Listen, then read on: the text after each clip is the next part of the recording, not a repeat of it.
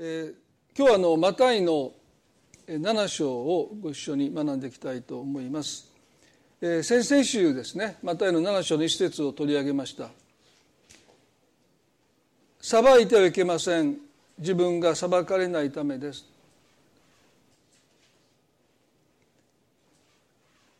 裁いていけないというこの戒めは、聖書を貫く教えだと思いますね。でなぜ裁いていけないのかということはね、イエス様もこうおっしゃった。自分が裁かれないためです。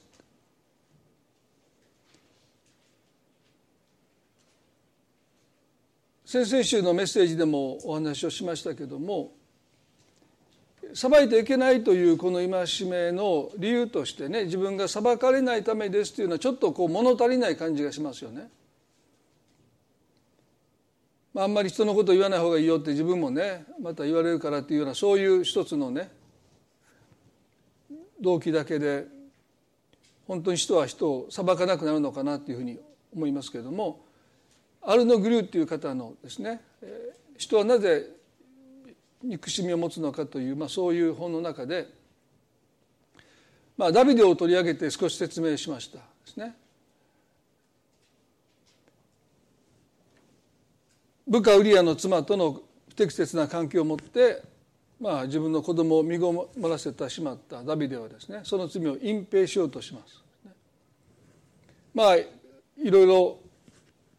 その罪をね隠蔽しようとするんですけど、ことごとくそれが失敗して、最終的には夫ウリアを戦地で死に至らせたということですね。そしてその後彼はもう何もなかったかのように振る舞います。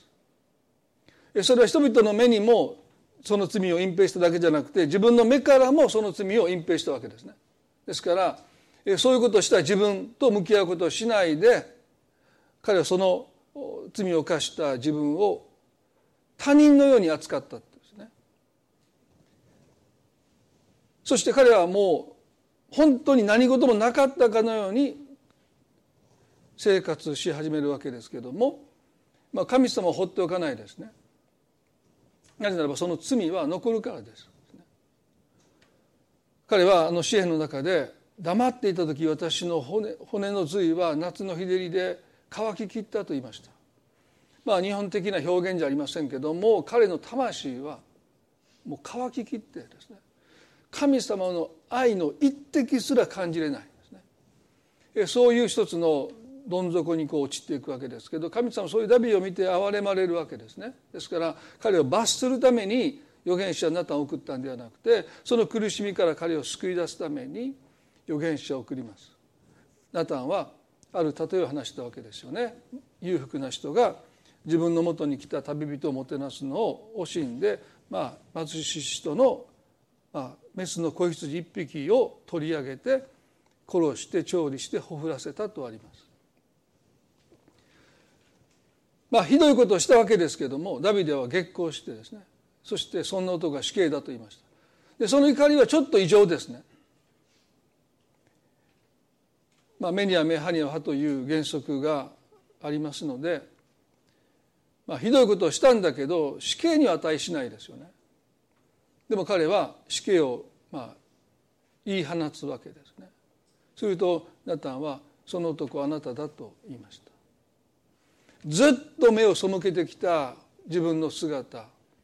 それがその裕福な男の人の中にダビデは見たんでしょうね。ですからその人を罰することで自分の罪が免罪されるというですね、錯覚に陥っていった。人がなぜ他者を裁くのかというと、一つの理由はですね、その人の中に自分を見て、そういう目を背けてきた、あるいは受け入れていない憎んでいる自分を他者の中に見て、その人を裁くことによって自分の罪が免罪されていくという錯覚があるからなんだろうと、ね、ですから自分が裁かれないためですというのはそういう意味でもあるんだろうと思うんですね。人に何か言ったことで人から言い返されるということだけじゃなくてですね、結局は人を裁くということは自分を裁くことになるんだって、そういうことをイエスはおっしゃってるんだろうということが一つですね。で今日はその続きの7章の3節4節を取り上げてご一緒に考えたいと思うんですけども、あなたは兄弟の目にある塵は見えるのに自分の目にある針にはなぜ気がつかないのですか。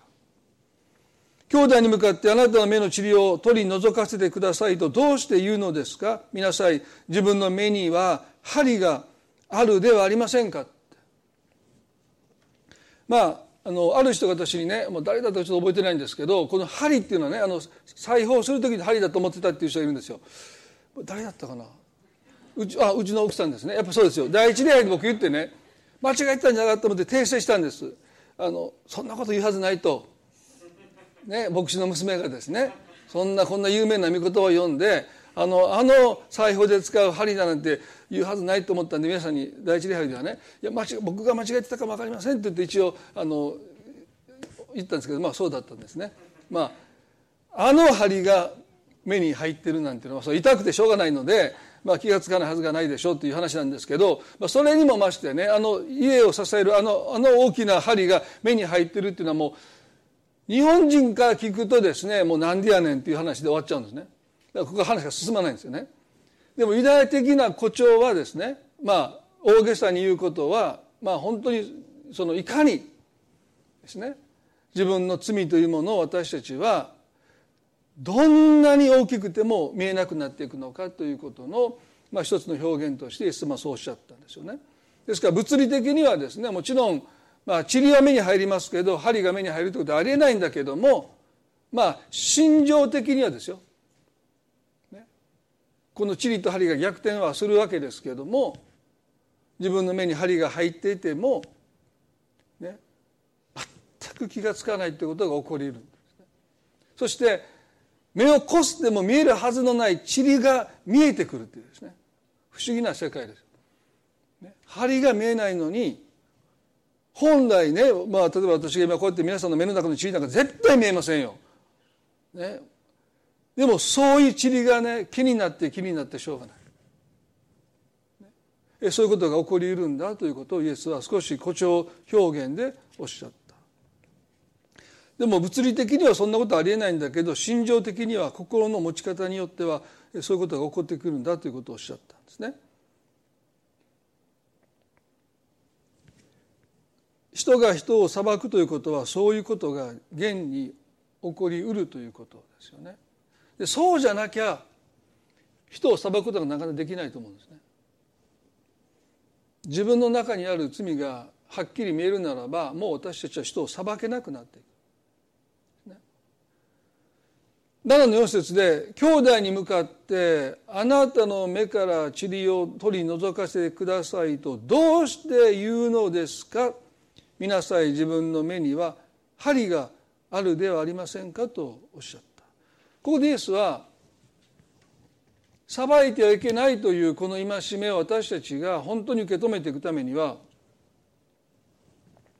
この見なさいというこの命令に従わないといけない。何を見るかというと、自分を見るということですね。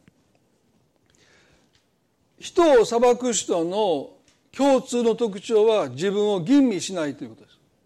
自分を見ていないということです。自分の目の中の針が見えないということは、もうそれは習慣的に自分のことを顧みてない、自分のことを見ていないということの結果です。だから、これが瞬間的に見えなくなっているというよりも、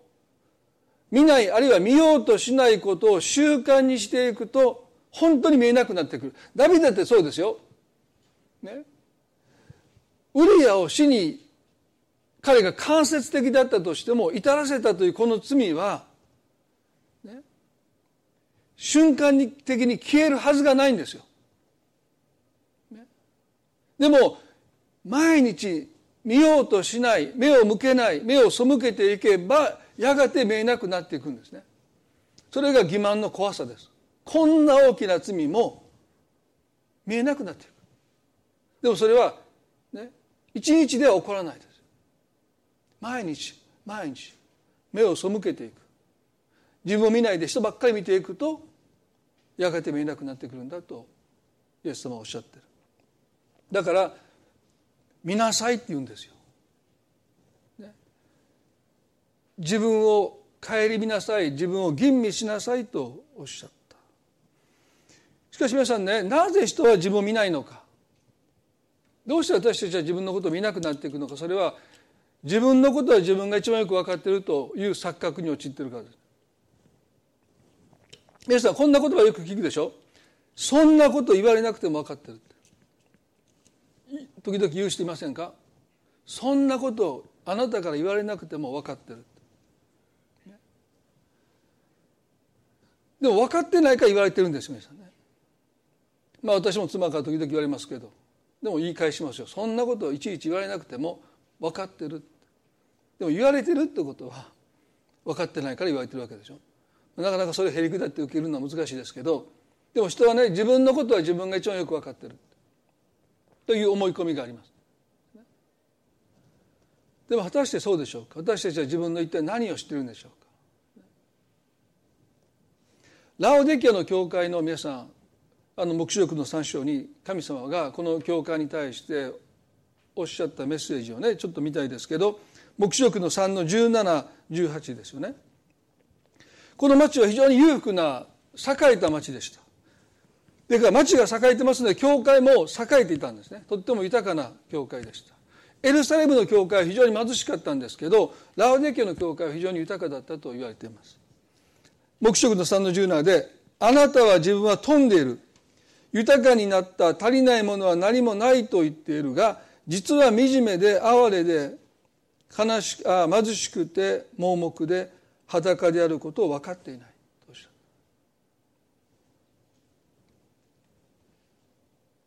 た。ラオデキアのクリスチャンたちは、自分は富んでいる、豊かになった、足りないものは何もないと自負していました。でも神様の目には彼らは惨めで哀れで貧しくて盲目で裸であったということを、あなた方は知らないとおっしゃった。見えてないとおっしゃったんですね。前にも少しお話したと思いますけれども、 AD の60年あるいは61年に小アジア、今のトルコのあたりの小アジアと呼ばれる一帯にもう大地震が起こって、ラオデキアの町はもうその地震によってですね、町は崩壊しました。石造りの家ですので、この全部が崩れ落ちていってですね、本当跡形もないぐらい町が崩壊して、瓦礫の山になったんですね。その時ローマ帝国は貿易の要所でもありましたので、この町を再建することに資金的な援助、人的な援助を申してたんですけど、彼らは断ったんです。結構です。自分たちでこの町を再建しますって言って、彼らはなんとローマ帝国の力を借りずに、もう瓦礫の山だったラオデキアの町を彼らは見事に復興させましたね。ですから彼らは非常に自分たちの独立心があったというかですね、ローマ帝国にすら頼らないで自分たちで町を復興させたという誇りがあったんですね。でそれは大切です。誇りと高慢さの違いは、誇りはですね、実績に基づいてます。ですから私たちは実績に基づいている限りにおいて誇ることは健全です。自尊心とそうですね、実績に基づいているんですね。でも高慢は幻想に基づいています。ですから聖書は高慢をですね、退けるのは、それは実績じゃなくて思い込み、空想、あるいは幻想に基づいているので、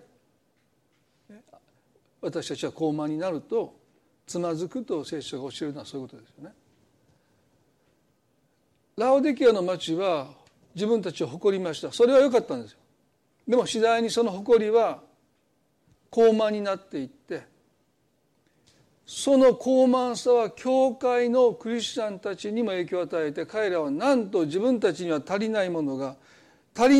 何もないと言い切っていった。でこれはね、言い換えればね、私たちはもう神様は必要ないと言ったんですよ。もう私たちには神様の助けなんて必要ないと彼らは言い始めました、ね、無神論ってありますね。私は神を信じないという人を無神論者と言いますが、そうじゃないですね。無神論者はね、神を信じてないんじゃなくて、神を必要としてない人たちです。あまりにも高慢になって、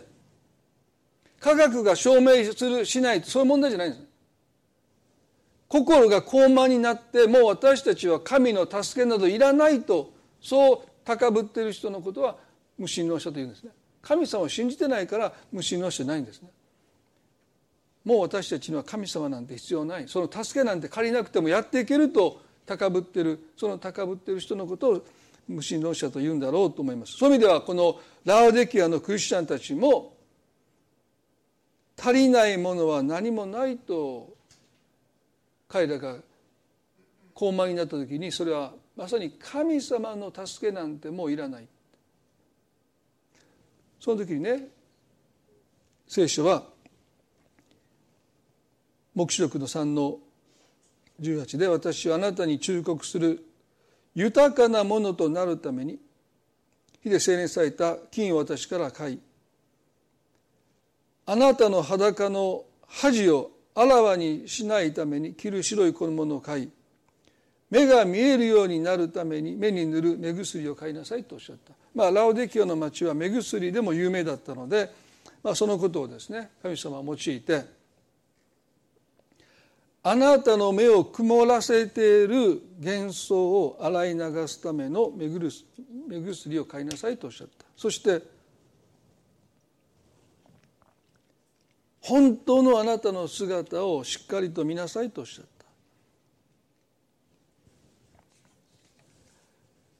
た。あなたは惨めで哀れで貧しくて盲目で裸であることを知りなさいとおっしゃった。私たちはね、このあなたを私めに高価で尊いと言ってくださるその神様の一つの、私たちを宝としてくださっている、私たちの価値として高価で尊いと言ってくださるその神様の言葉と、ありのままの私たちの姿として惨めで哀れで貧しくて裸であるという私たちのその姿からも目を背けるべきじゃないんですね。それは価値じゃないんですよ。私たちのありのままの姿がそうなんだということを神様おっしゃると同時に、でもあなたは私の目に高価で尊いと、私たちは価値あるものと見てくださっているんだという、この2つの視点を私たちが持たないとですね、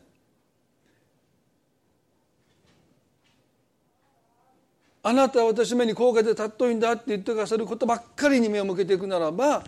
私たちは本当の自分の姿を見失うし、こっちばっかり見ていると私たちは価値がないんだというふうに落ち込んでいくわけですから、私たちに必要なのは、神様の目に映るありのままの自分の姿をしっかりと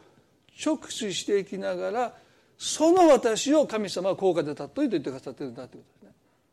で、私たちはもうこれ以上頑張って自分の価値を神様に認めてもらうという努力は一切必要ない。これ以上、ね、神様は私たちに価値を見出すことがないぐらいに、あなたは私の目に高価で尊いと言ってくださるその神様のこの評価は、私たちはもうそれ以上上げることもできないし、実は下げることもできない。もうその評価をね、固定されてるんです。だからそのことに私たちは安心を覚えつつ、私たちは本当の自分の姿と向き合う勇気を、その神様の愛からいただきながら、日々惨めで哀れで貧しくて裸である自分というものに目を背けないで、いかに私たちが神の助けを必要としているのかということをですね、日々覚えながら歩んでいくことが健全なんだろうと。見なさいとおっしゃったらそういうことなんですね。見なさいと。だからあんまり自己肯定感ばっかり言いすぎると、私たちは自分を見失いますよね。I も OK、You は OK という言葉ありますけど、でも I'm OK じゃないんですよね。 I'm not OK なんですね。で、それでも神様は OK と言ってくださるというふうに私たちが理解しないと、自分で自分に OK って言ってたらダメですよ、皆さんね。もう私たちは神様に言ってもらって、I、You は OK って神様が言ってくださったら、それは感謝だけど、 I'm OK ばっかり言ってるとですね、絶対人に対して You は not OK って人を裁くようになっていってしまうので、本当の私を見て、I'm not OK だなということは時々思わないといけないですね。で、それでも神様が OK と言ってくださるその愛に生かされていくということが健全なんだろう。だから見なさいというのはそういうことなんですね。あなたの目の中には針があるではないかとおっしゃった。でも別に神様はそれを裁いてもいないんですよ。ただ事実としてあなたの目には針があるではないかっておっしゃってる。ただそれだけです。本当ですね、ありますねということを私たちが認めていくことが自己を吟味するっていうことなんでしょう。この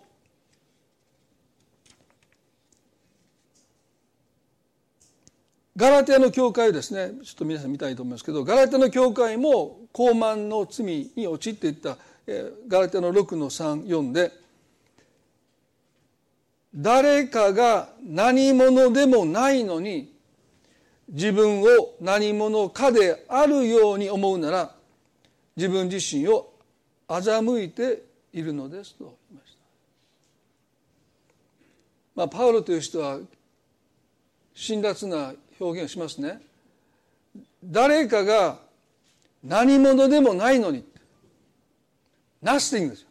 ね、何者でもないのに自分を何者かであるように思うなら自分自身を欺いているのです、ね、だからこの言葉を私たちはやっぱりへりくだらないと受け取れない。いや私はそんな何者でもないものではありません。こんなことしてきたし、こんなことやったし、こんなことも持ってるし、こんなこともできますっていうふうに、私たちはそう言いたくなるんですけど、でも聖書は私たちに対して何者でもないと言います。でも人は自分は何者かであるように考えて自分自身を欺いているんだって。6の4で、それぞれ自分の行いを吟味しなさい。そうすれば自分にだけは誇ることができても他の人には誇ることができなくなるでしょうとおっしゃった。だから自分に誇るのはいいんです、皆さんね。俺ってすごいなって自分に鏡向かって言ってる分に関してはいいんですよ、ね、でも人には、ね、誇れないですよっておっしゃってる、ね、でここでねパウロはそれぞれ自分の行いを吟味しなさいと言いました。イエスも7章の4節で兄弟に向かってあなたの目から塵を取り除かせてくださいとどうして言うのですかと、どうしてと聞かれた。自分を吟味するとはありのままの自分、神の目に映る自分というものを直視していくということと同時に自分の心の動機をチェックするということなんですね。それぞれ自分の行いを吟味しなさい、あるいはどうしてそんなことを言うんですかとイエスの言葉はこのどうして why。 皆さん私たちはね自分の動機を美化する傾向があるんですね。あなたのためよって。前にも言いましたけどね、うちの息子がお父さんこれあげるわって、言いましたね。でも感動しましたね。食べ物くれてね。さすが牧師の息子だと思ってよく見るとね、彼の嫌いなものくれたっていう話しましたよね。あげるわって美化してますよね。普通だったら嫌いやから食べてって言ったらまだね正直だと思うんですけど、お父さんこれあげるわ、もう感動して泣きそうになって、見たらもう僕も嫌いなもんやからねもらってもしょうがないんですよ、ね、子供でもね皆さん僕は欺こうとしてるわけじゃないんだけど、で息子がねちっちゃかった時にね親父をどうやってごまかして騙してね喜んでもそんなこと考えないの、もうパッと出たわけですね。あげるって、いやそれあげてんじゃんやろって、押し付けてんやろと思いましたけど、でも私たちは自分の動機を基本的にはね美化しますよね、脚色しますよね。でもイエスはねどうしてとおっしゃったこの言葉を私たちは自分に何度も何度も何度も繰り返し問い続けることをしないといけないと思うんです。そして美化した、脚色した、装った本当の、ね、動機に至るまでそれを剥ぎ取って剥ぎ取って、なぜ私はこの人を裁くんだろう、この人のためだと言いながらなぜこの人を傷つけるような言葉をこの人に向かって私は吐くんだろう。この来週ね私たち牧師の研修でそのフィードバックの大切さをね、みんなと学ぼうということ、まあ、僕の授業の中にあるんですけど、フィードバックもなかなか難しいですよね。その人のためをもってフィードバックで、ね、こうですよって言うんだけど、時々ですね、人格を傷つける言葉も出るときあるんですね。例えばこう、ね、近川さんのメッセージを聞いてて、僕はね、フィードバックしましたよ、スタッフのミーティングで。ね、なんて言ったか皆さんね、感動的なフィードバックが散りばめられてましたけど、余計なこと言っちゃったんですね。ギャグがおもんない。よしやよしや、あんなん言っても誰も笑ってなかったって、あれはね、センスないわみたいなね。僕はギャグの皆さん笑ってるでしょギャグのセンスがあるから僕は言うけど、あ、全然もんなかった、あれは、あんな言わん方がええでっていう話をしてしまって、まあ、ちょっと言い過ぎたなと、ね、フィードバックを超えてましたよ ね。でも聞きながらもちょっとね笑えなかったんで、なんでこんなところでこんなしょうもない話を、せっかく感動してね、このすごい、もうこれはいいメッセージだなと思って、こうどうやって褒めようかなと思った時にね、このヨシアとなんか似てますけどね、なんであんなこと言うんや、もう、まあ、そういうこと言うたら僕も結構言うてますので、歯医者の話とかある人がしたら、なんで先生歯医者の話を説教中に言うんだっていうことも言われましたので、まあ一言言いませんけど、まあでもね、皆さんね、フィードバック一つにしてもね、余計なこと言っちゃう。あなたのためだって言いながら、その罪を責めてるのに、その人の尊厳まで傷つけることも言ってしまう。でも私たちが人を裁くときに、その動機はいつも美化されます。あなたのためを思って言ってるんだって。でも本当にそうでしょうか。そういう思いもあるかもしれないけど、でもどこかでその人に対して苛立ってる、その人に対して怒りを抱えてる、その怒りをぶつけてるのかもしれない。だからね、どうしてとイエスが問われた時に、私たちはその問いを自分に向けて、どうしてなんだろうということを何度も何度も何度も私たちはやっぱり問うていかないといけないんでしょう。そうしないと、本当の意味で私たちは心の動機に、本当の動機にたどり着かないんじゃないか。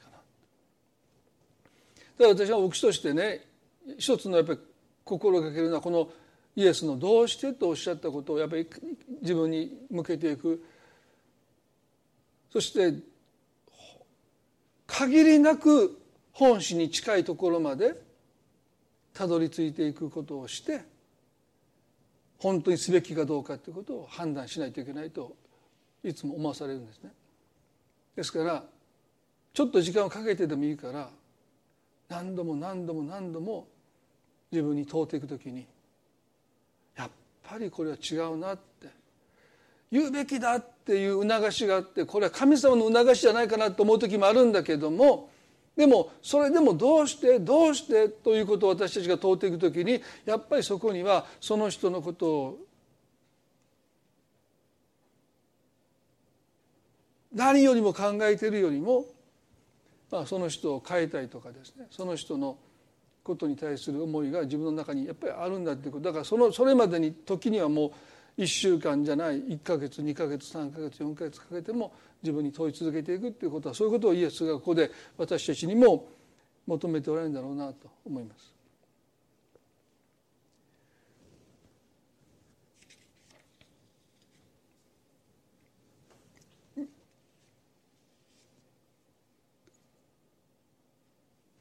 なぜ人は他者を裁いてしまうのか。アルノ・グリューンの言葉を前回お話しましたけど、まあその人の中に許せない自分を見るってことは一つですね。でもう一つ彼が言ってるのはね、親から受けたトラウマだっていうふうに彼は言うんです。親から受けたトラウマだって。でこんなふうに彼は言うんです。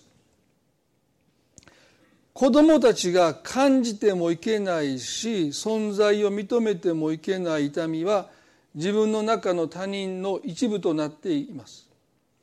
存在することが許されず、抑え込まれた本来の自分の一部なのです。他人に苦痛を与えるのは、自分自身では体験することが許されない痛みを遠回りにして体験することですと言いました。彼は非常に難しい表現をしてますけど、解説すればですね、親から暴力を受けている子どもたち、あるいは虐待を受けている子どもたちは心と体に痛みを覚えますね。しかし彼らがその心と体の痛みを認めてしまうと、本来自分を守ってくれるはずの親が自分を傷つけているというこの耐え難い現実と向き合わないといけない。で、子供にとってそれは地獄なんですね。本来親が子供を守ってくれる、その親が自分を殴る蹴る、時にはもう骨折するまでの暴行を自分に加えているというこの現実を受け入れるということはもう地獄を生きるということですから、子供は経験している殴られた時の痛みとか心の痛みを認めてしまうともう地獄しか待っていないので、それをなかったことにする。これ彼がね、子供たちが感じてもいけない、存在も認めてはいけない痛みはと言いましたけど、自分自身では体験することが許されない痛みとも表現します。認めちゃったら終わりな、その子供の人生は、地獄が待ってるわけですから。本来自分を守ってくれるはずの親が自分を傷つけて自分を殴り蹴る、そういう地獄を見たくないわけですから、子供たちはね、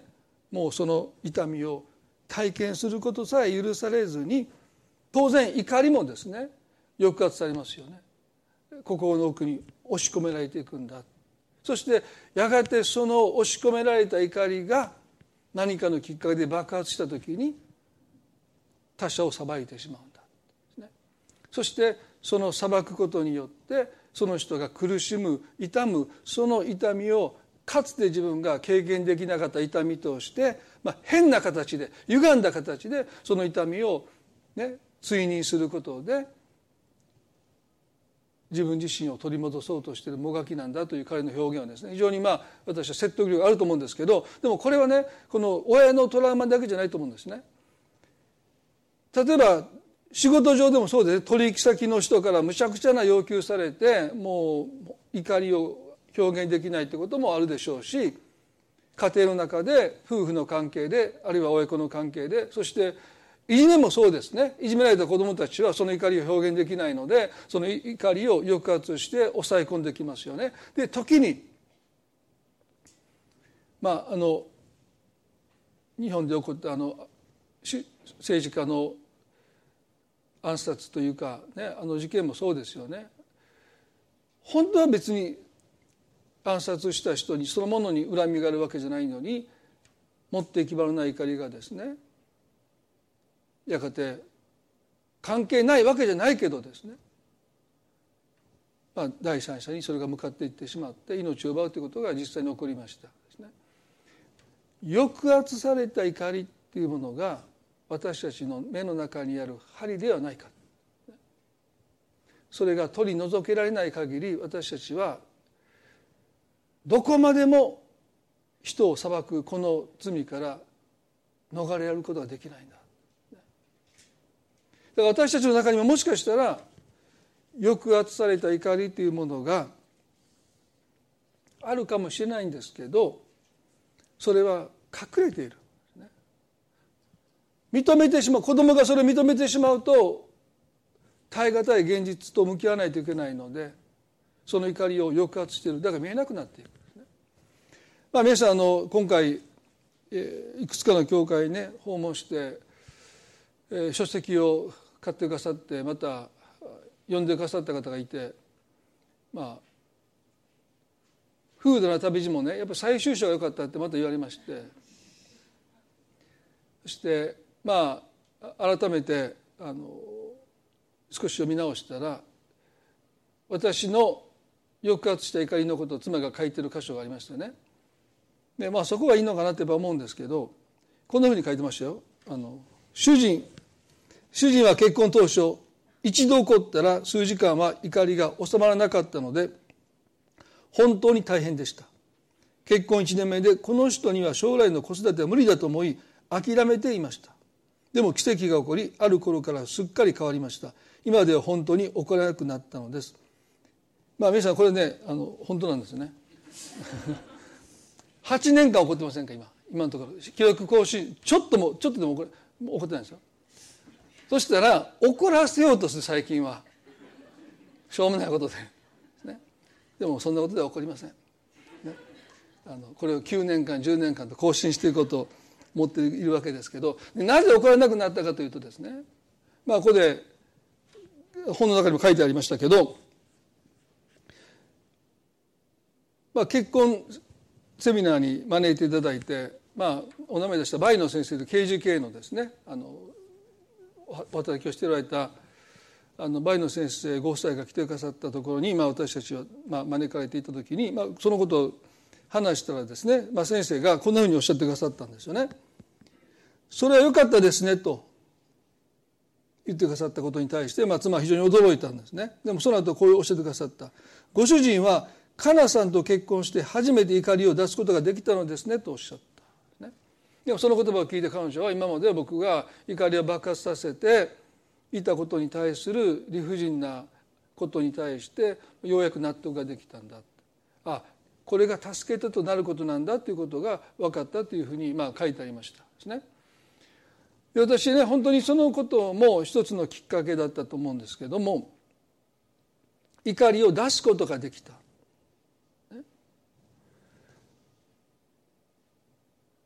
相手が何かをしたから怒ってるんだっていう意識しかなかったのに、怒りを出すことができましたねとおっしゃったんですね。ということは出せなかった怒りがあったんだって。で私にとって出せなかった怒りって何だろうっていうふうに考え始めると、やっぱり父が山で祈りながら死んだことなんですね。でその時私は悲しんだし、もちろん泣いたし、まあ9歳の時にもう神様あなたを信じないって神様と絶縁するという宣言もしましたけど、怒りをぶつけた記憶はないんですね。どうしてお父さんを守ってくださらなかったんですかと泣きながら教える中で何度も泣いた記憶があります。でもね、神様に怒りをぶつけたという記憶はないんですよ。でおそらく私にとって神様のせいじゃないんだけども、でも33歳の父が5人の息子を残して、また母を残して、2人の祖母を残して、それも山で祈りながら死んだというこのことに対して私はね、怒りを覚えましたよね。そして怒りをどこに持っていってか分かんない。母に怒るわけ、まあ、祖母はですね母にぶつけましたよね。あなたが山に行かせたから私の息子は死んでしまったんだって言って祖母は母に怒りを時にぶつけていました。それは私は子供ながらに見て理不尽だと思いました。ということは母にもぶつけれない。ましてや一人息子を失った祖母にもぶつけれない。ね、もう私はその怒りを抱え込んで抑圧していったと思うんですね。そしてそれが私の中でずっと溜まっていって、まあ時に理不尽なことを言われた時にスイッチが入ったと思うんですね。だからひどいことをされたぐらいでは怒らないんだけど、ちょっとしたことでも理不尽だと抑圧した怒りがおそらく噴火して爆発して、相手を怒るんだけどその人の原因じゃないんですね。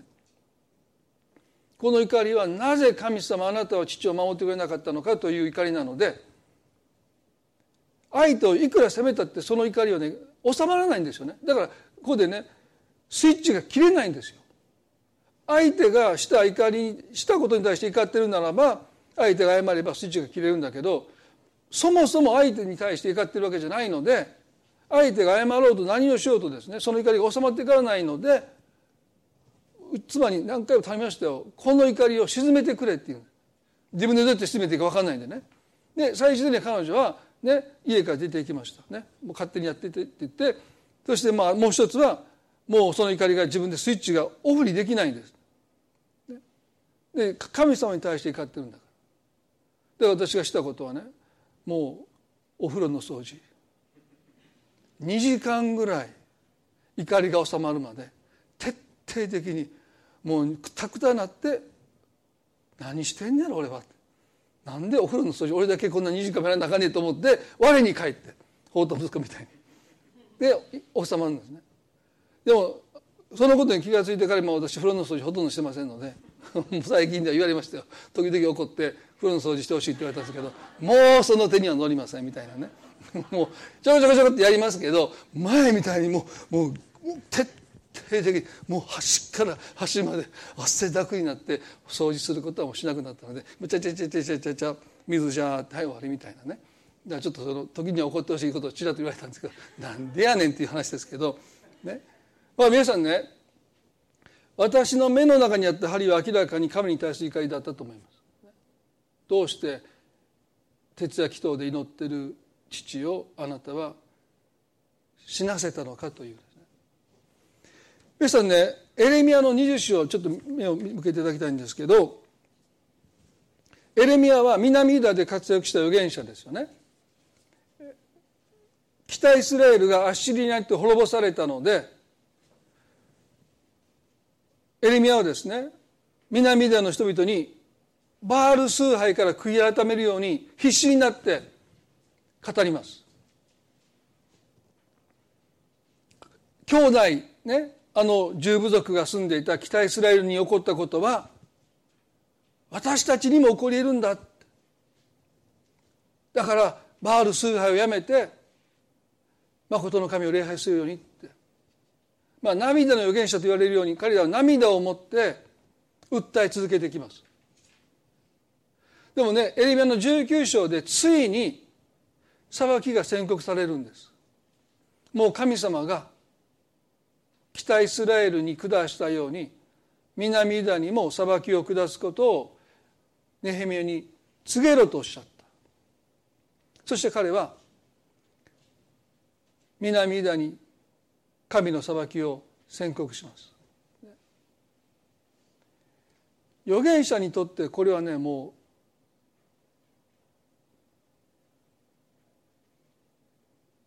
自分の働きを全否定されたかのような、彼らを立ち返らせて救いに至らせるために預言者として活動してきたのに、裁きを宣告するということはもう断腸の思いですね。もうこれだけは言いたくなかったって。しかしもう神は最後の裁きを宣告するようにとエレミヤに告げられて、彼はそれを語ります。すると20章でね、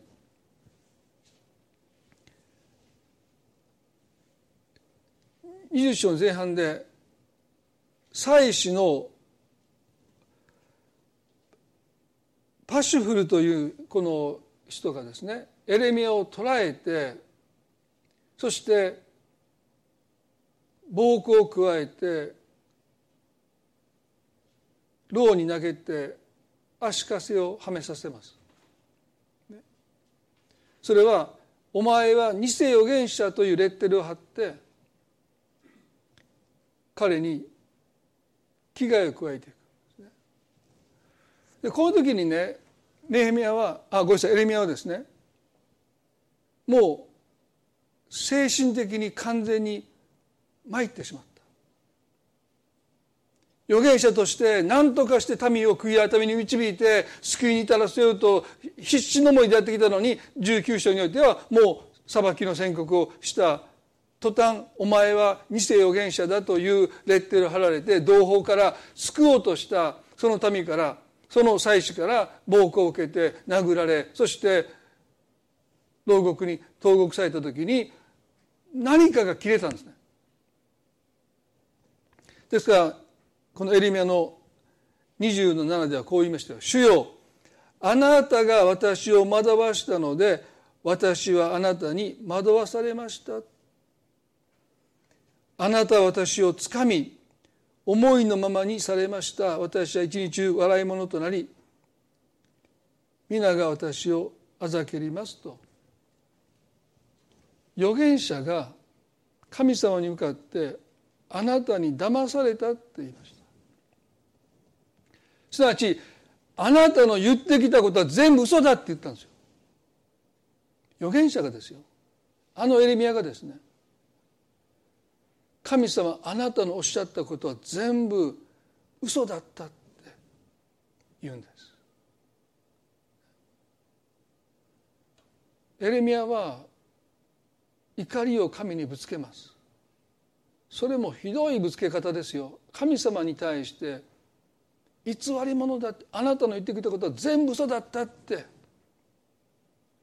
あなたに騙されたって言うんですよ。そんなことを預言者であるエレミヤは神に向かって言い放ちます。そしてね、9節では、私が主の言葉は述べ伝えない、もう皆によっては語らないと思っても、主の言葉を私の心の内で骨の中に閉じ込められて燃え盛る火のようになり、私は内にしまっておくのに耐えれません、もうできませんと言いました。ここで彼は一度主の言葉を述べ伝えない、もう皆によって語らないということを決心するんですよ。考えれないでしょ、預言者が。もう私はあなたのことを述べ伝えない、もうあなたのことは語らないって。私ね、牧師としてそんな日が来るのかなって思うとですね、ゾッとします。もう説教なんか絶対語らないって、語ってやるもんかっ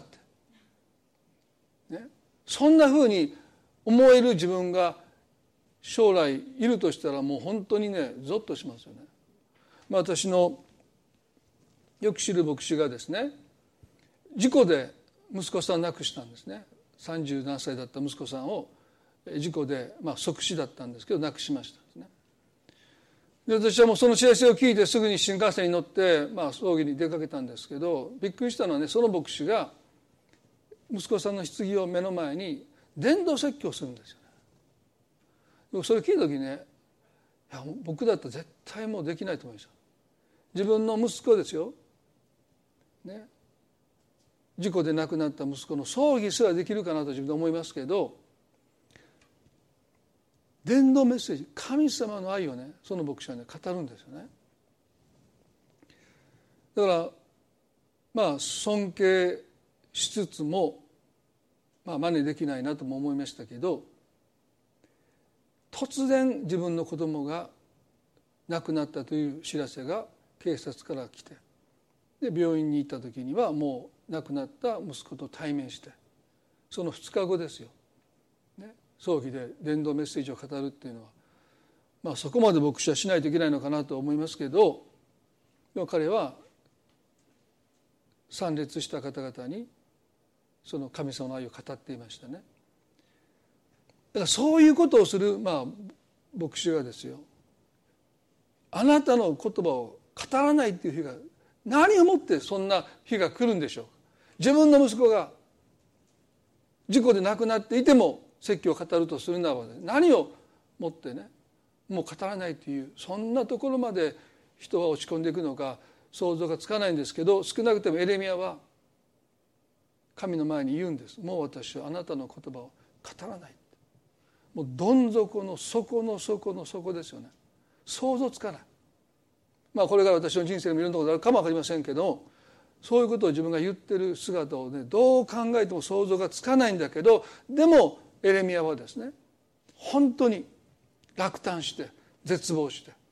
もうあなたの言葉を語らないと言います。彼はね、八つ当たりだと分かっていながら、その怒りを神にぶつけるんです。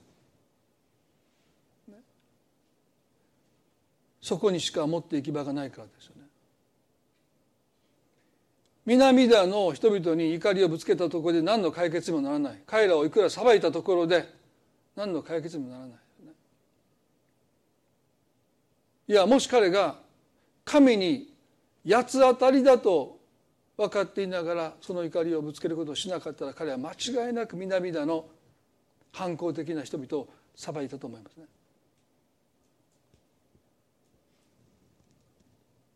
13節で、主に向かって歌い、主を褒めたたえよ。主が貧しい者の命を悪を行う者どもの手から救い出されたからだ。突然彼は主に向かって歌い、主を褒めたたえよと神を賛美し始めます。何があったのか私たちは分からない。劇的な変化が起こりました。そう私たち思えるかもわかんない。もうあなたの言葉は語らないってそう誓ったエレミヤがここで神を叩いてる。でも14節では彼はこう言うんです。私の生まれた日は呪われよ、母が私を産んだその日は祝福されるなと、ヨブが自分の生まれた日を呪ったように、13節では主を褒めたたえよとその語った口が今度は自分の生まれた日を呪ってる。ある仲介者はこれは時系列の問題で生まれた日を呪った後にエレミヤは神を叩いたんじゃないかという解釈もありますけど、私はそうじゃないと思うんですね。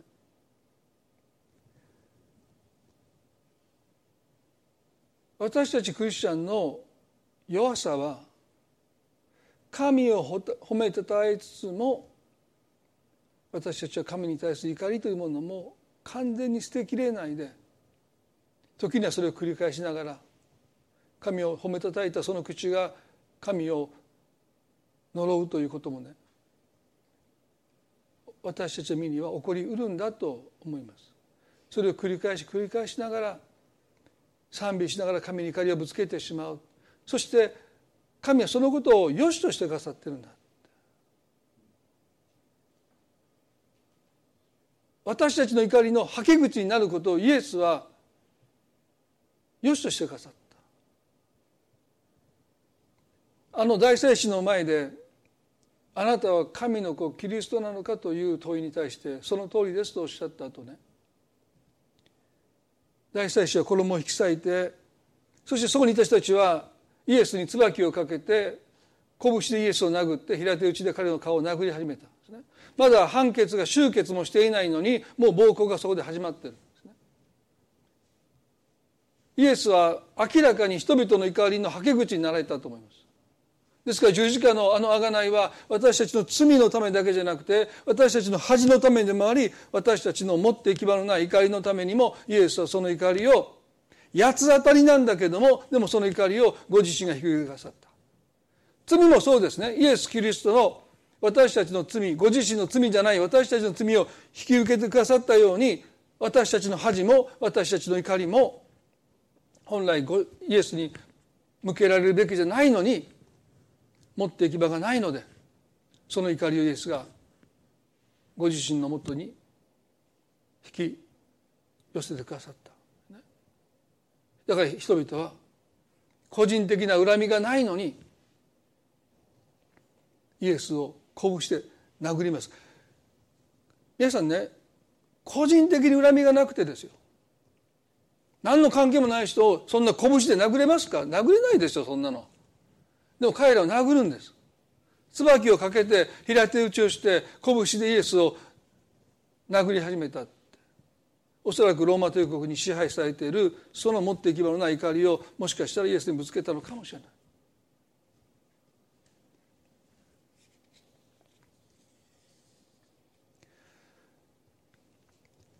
マタイの7章の5節でイエスはこうおっしゃったんですね。偽善者よ、まず自分の目から針を取り除けなさい。そうすればはっきり見えるようになって兄弟の目から塵を取り除くことができますとおっしゃった。皆さんね、イエスはね、まず自分の目から針を取り除けなさいとおっしゃった。私ね、この一つの解釈は私たちが持っている抑圧された怒りを神のもとに持っていくことなんだろうと思うんです。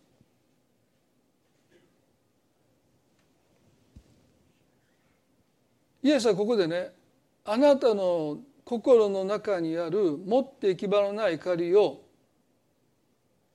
人にではなくて私のもとに持ってきなさいとおっしゃってるんじゃないかな。裁いてはいけませんと人を裁くことをイエスは戒められたけど、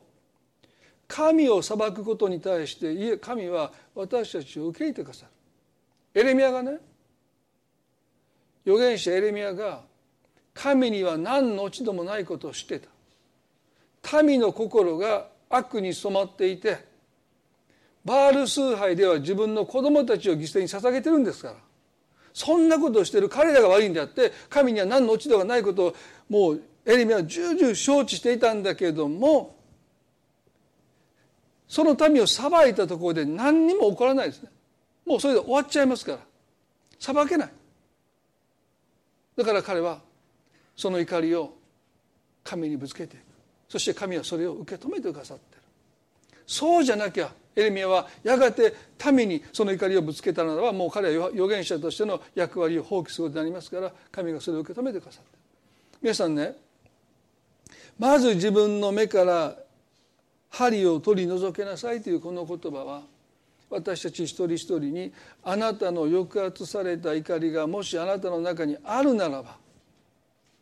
私のもとに持ってきなさい。私こう思うんですね。子供の時に父が亡くなったことで何度も泣きました。そしてもう神様は信じないとも言いました。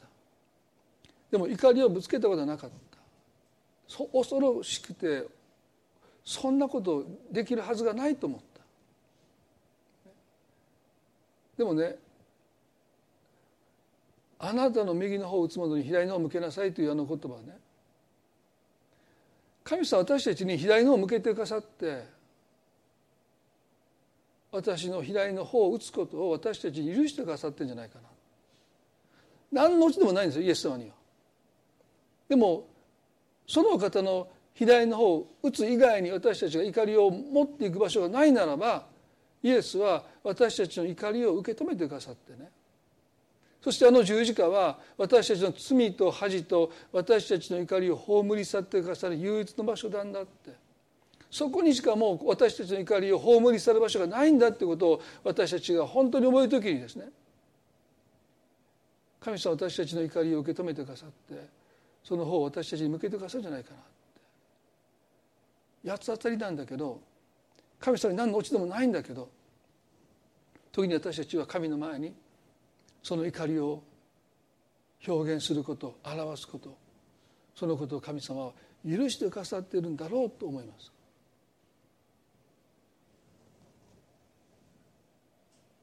妻に対して私が怒りを表したときに、彼女はその怒りを受け止める必要はなかったんですけど、でもそれを受け止めることによって、助け手になった。もし人がそうやって自分とは関係のない怒りを、もちろん境界線も必要ですけれども、でも受け止めることで怒りを出すことができた。そのことが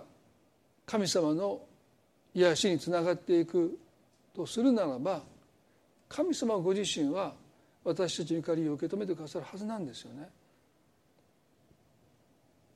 皆さんどうでしょうか。今日あなたの目の中の針、それがもし抑圧された怒りであったとするならば、神の前にそれを持っていきたいなと、そう思います。一言祈ります。恵み深い私たちの天の父なる神様、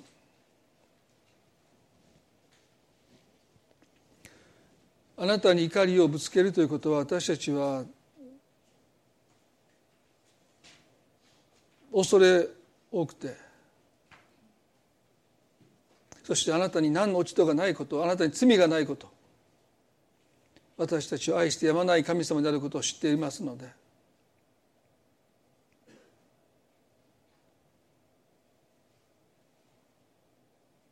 でも聖書を読んでいくならば、詩篇の中では彼らはあなたに怒りをぶつけています。あのヨブすら自分の生まれた日を呪いました。そしてエレミヤまでもが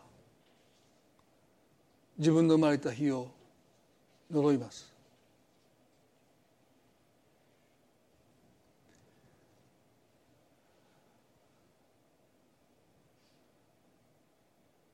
神様、あなたは私たちの罪だけじゃなく、私たちの恥と私たちの怒りを葬り去るために、辱しみを受け、人々の怒りのはけ口となってくださって、人が顔を背けるほどに蔑まれてくださった。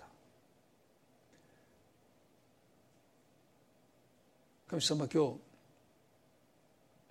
私たちの中にそんな針が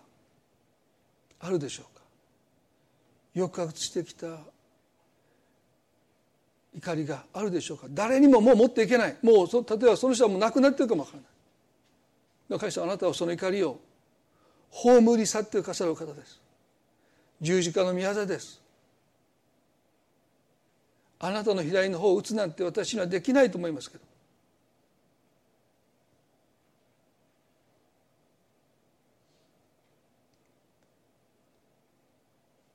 神様、どうか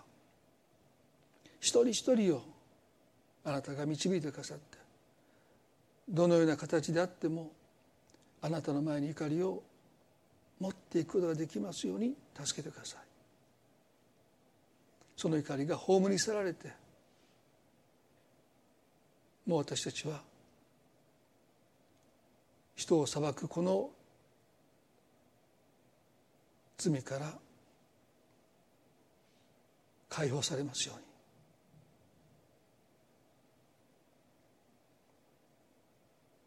主よ、どうぞ今日の御言葉を通してあなたが一人一人の心に語っていてくださるように、またこの一週間の歩みの中で多くの気づきをあなたが与えてくださるように祈ります。主よ、見よとおっしゃるあなたのそのお言葉に、今日私たちは本当にしっかりと心を向けていきたいと思います。あなたが私たちを高価で尊いと言ってくださるその愛に支えられて、背けてきた、目を背けてきた私たちの姿をしっかりと見、神様、私にはあなたの助けが必要ですと、いつまでもへりくだった歩みができますように助けてください。愛する私たちの主イエスキリストの皆によってこの祈りを御前にお捧げいたします。アーメン。それでは賛美を捧げていきたいと思います。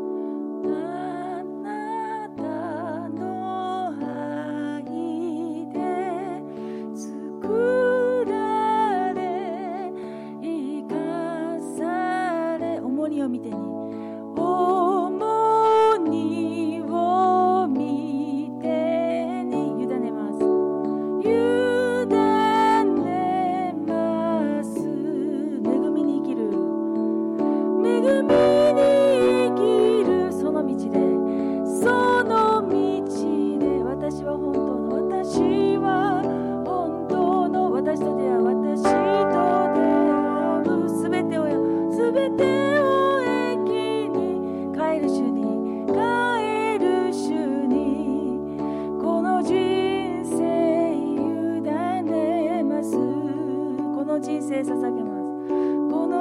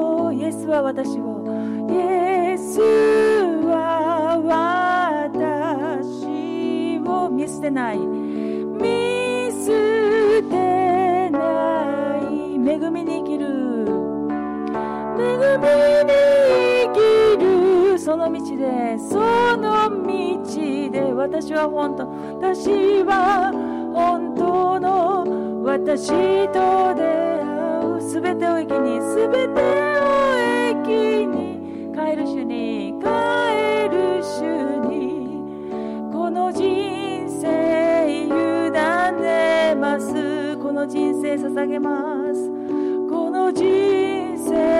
生に生きるその道で、恵みに生きるその道、私は本当の、私は本当の、私と出会う、私と出会う、すべてを生きに、すべてを生きに、変える主に、変える主に、この人生委ねます、この人生捧げます、この人生捧げます、この人生委ねます、この人生委ねます、この人生捧げます、この人生捧げます。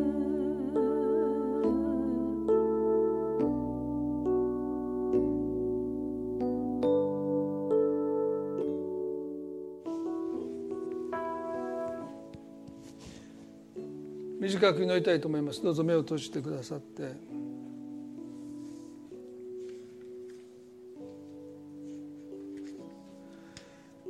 私たちの悲しみを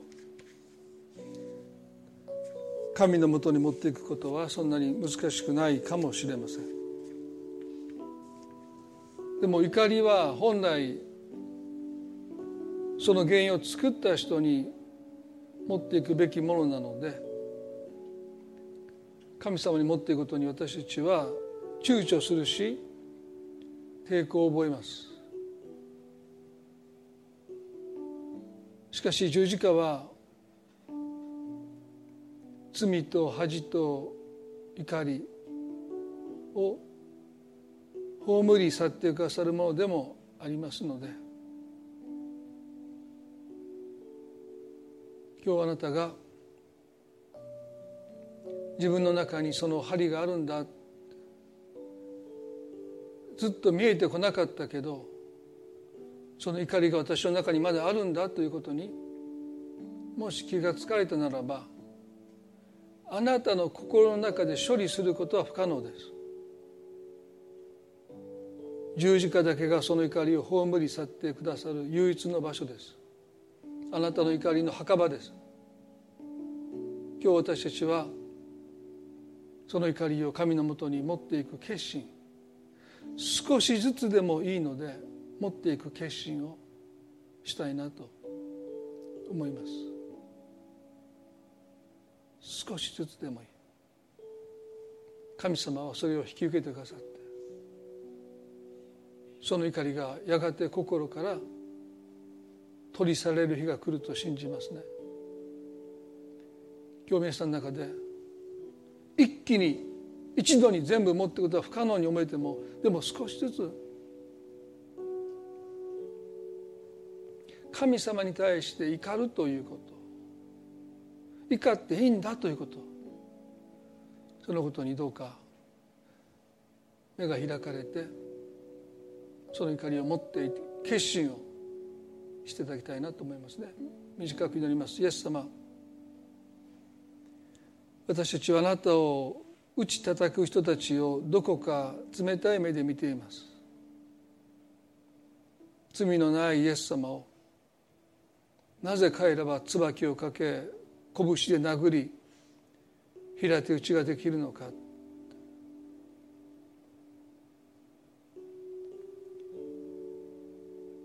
なぜそれを許されるのか。なぜ抵抗なさらないのか。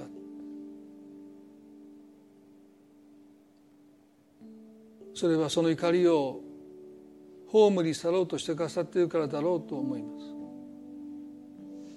私たちも人生の中で言葉にできなかった、表せなかった怒りがあると思います。神様、どうか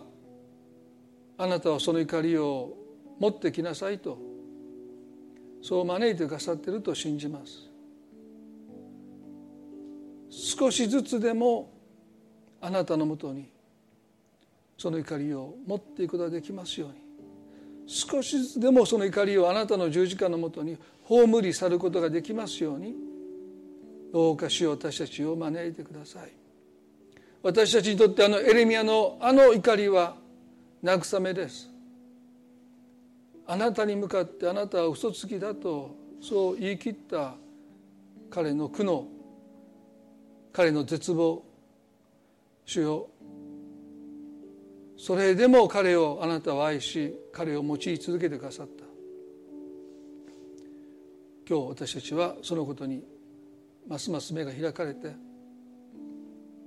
あなたのもとに怒りを持っていくことができますように助けてください。感謝し愛する私たちの主イエスキリストの皆によってこの祈りを御前にお捧げいたします。アーメン。